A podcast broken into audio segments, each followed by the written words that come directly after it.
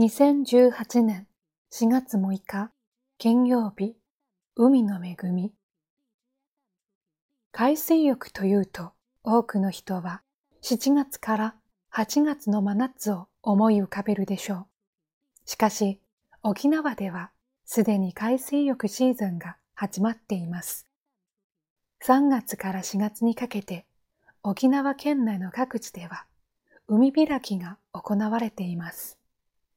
エーサーや花火などのイベントが催され、この日を境に砂浜にはライフセーバーが常駐します。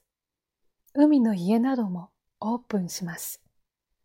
海開きとは一般的には海水浴場をその年で初めて開放する日です。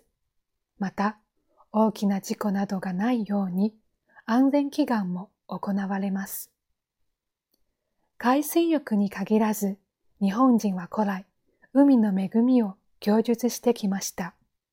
食生活の多くの部分を漁業に支えられて生活を営んできました。